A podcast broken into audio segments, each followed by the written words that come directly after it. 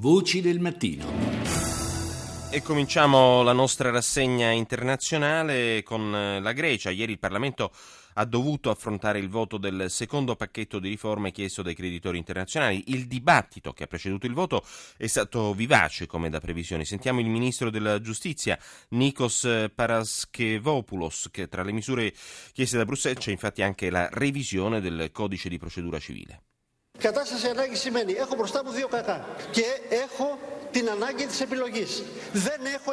Lo stato di emergenza si sintetizza, secondo il ministro, nel fatto che mi devo confrontare con due mali e sono forzato comunque a sceglierne uno, dato che non ho alternative. L'alternativa infatti è evitare la battaglia, ma non posso farlo. Ho degli obblighi, ob- ho degli obblighi precisi, dice, verso il popolo greco che mi spingono a dover scegliere il male minore. Per me il dover riformare il codice di procedura civile alla fin fine è il minore dei mali rispetto a chi dovrà confrontarsi con il taglio delle pensioni, dei salari o con la distruzione dello Stato sociale.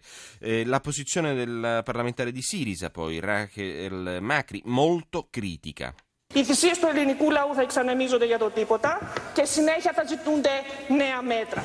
Purtroppo i sacrifici che il popolo greco sta affrontando non serviranno a nulla, ci verranno richieste nuove misure in continuazione. In questo contesto drammatico sul piano fiscale e politico rifiuto di ratificarle, non mi nascondo dietro scuse meschine, lo dico apertamente, non voglio mettermi al servizio degli squali della finanza, voglio solo servire il mio popolo e la mia nazione. Queste appunto le voci che vi, che vi, abbiamo proposto. Torneremo a parlare poi della Grecia nella terza parte a partire dalle 7.40 in poi, ma adesso diamo la linea a Giovanna Botteri, corrispondente RAI da New York. Diamo appunto il, la buonanotte a Giovanna perché appunto in eh, America, eh, a New York, è circa la mezzanotte. Intanto buongiorno eh, per quanto ci riguarda invece Giovanna. Salve a tutti. Eh, Giovanna, senti, intanto eh, vorremmo con te soffermarci sulla conferma data appunto eh, dagli Stati Uniti dell'uccisione del leader eh, del gruppo Khorasan, insomma legato ad Al-Qaeda, avvenuta lo scorso 8 luglio grazie ad un attacco di un gruppo statunitense, eh, Mushin al-Fadli. Eh, sulla sua testa pendeva una taglia da 7 milioni di dollari, quindi diciamo un pesce grosso. Eh, un'organizzazione questa del Khorasan molto temuta negli Stati Uniti perché ha come obiettivo dichiarato quello di ripetere l'attentato dell'11 settembre del 2001. Perché questa è la storia di Al-Fabri. Al-Fabri eh, aveva solo 34 anni, ma aveva una storia straordinaria all'interno eh, di Al-Qaeda.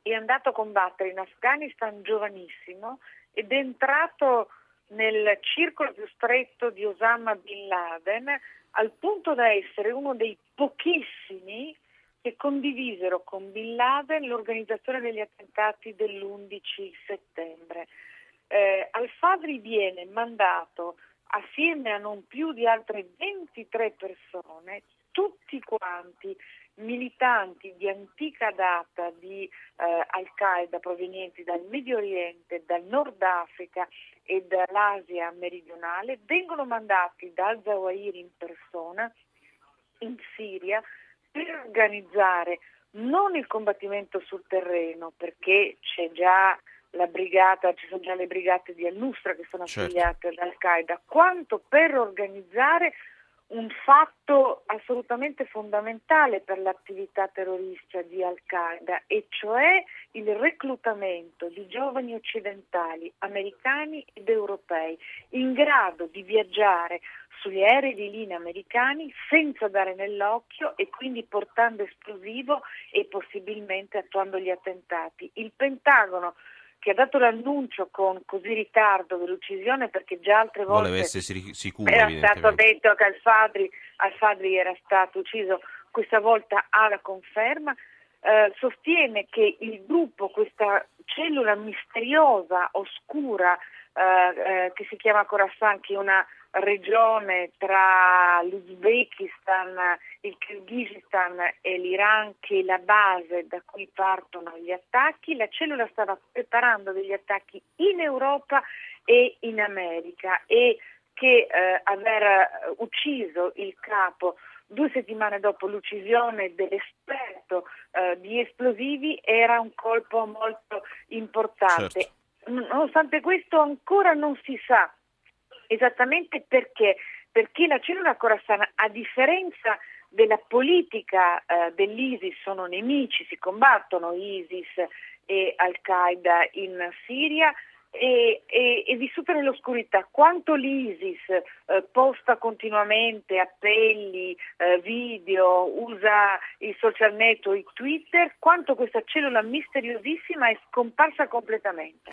Senti, eh, ci sarebbero tante altre cose di cui parlare dagli Stati Uniti, ma ci ha fatto una certa impressione eh, vedere in occasione della rimozione della bandiera eh, confederata, la Rebel Flag, davanti al Parlamento della Carolina del Sud, del Sud eh, la riproposizione in un certo senso di scene del passato, cioè le Black Panther in versione 2.0 contro il Ku Klux Klan. Le Black il Panther sono anni che non se ne parla, ecco. Sono anni che non se ne parla e questo diciamo che è una formazione che si rifà eh, alle vecchie Black Panther, ma che in realtà è estremamente residuale all'interno della comunità eh, afroamericana ed è molto meno radicale radicalizzata di quanto fossero le Black Panthers. Eh, la, la, cosa sostanziale è il Ku Klux Klan che ha continuato ad esistere e che in molti stati del sud non è mai stato messo eh, fuori legge e sono loro che sono arrivati con la bandiera confederata che oramai non esiste più, che addirittura i grandi magazzini, la catena Walmart addirittura non vende più né bandiera né simboli sudisti.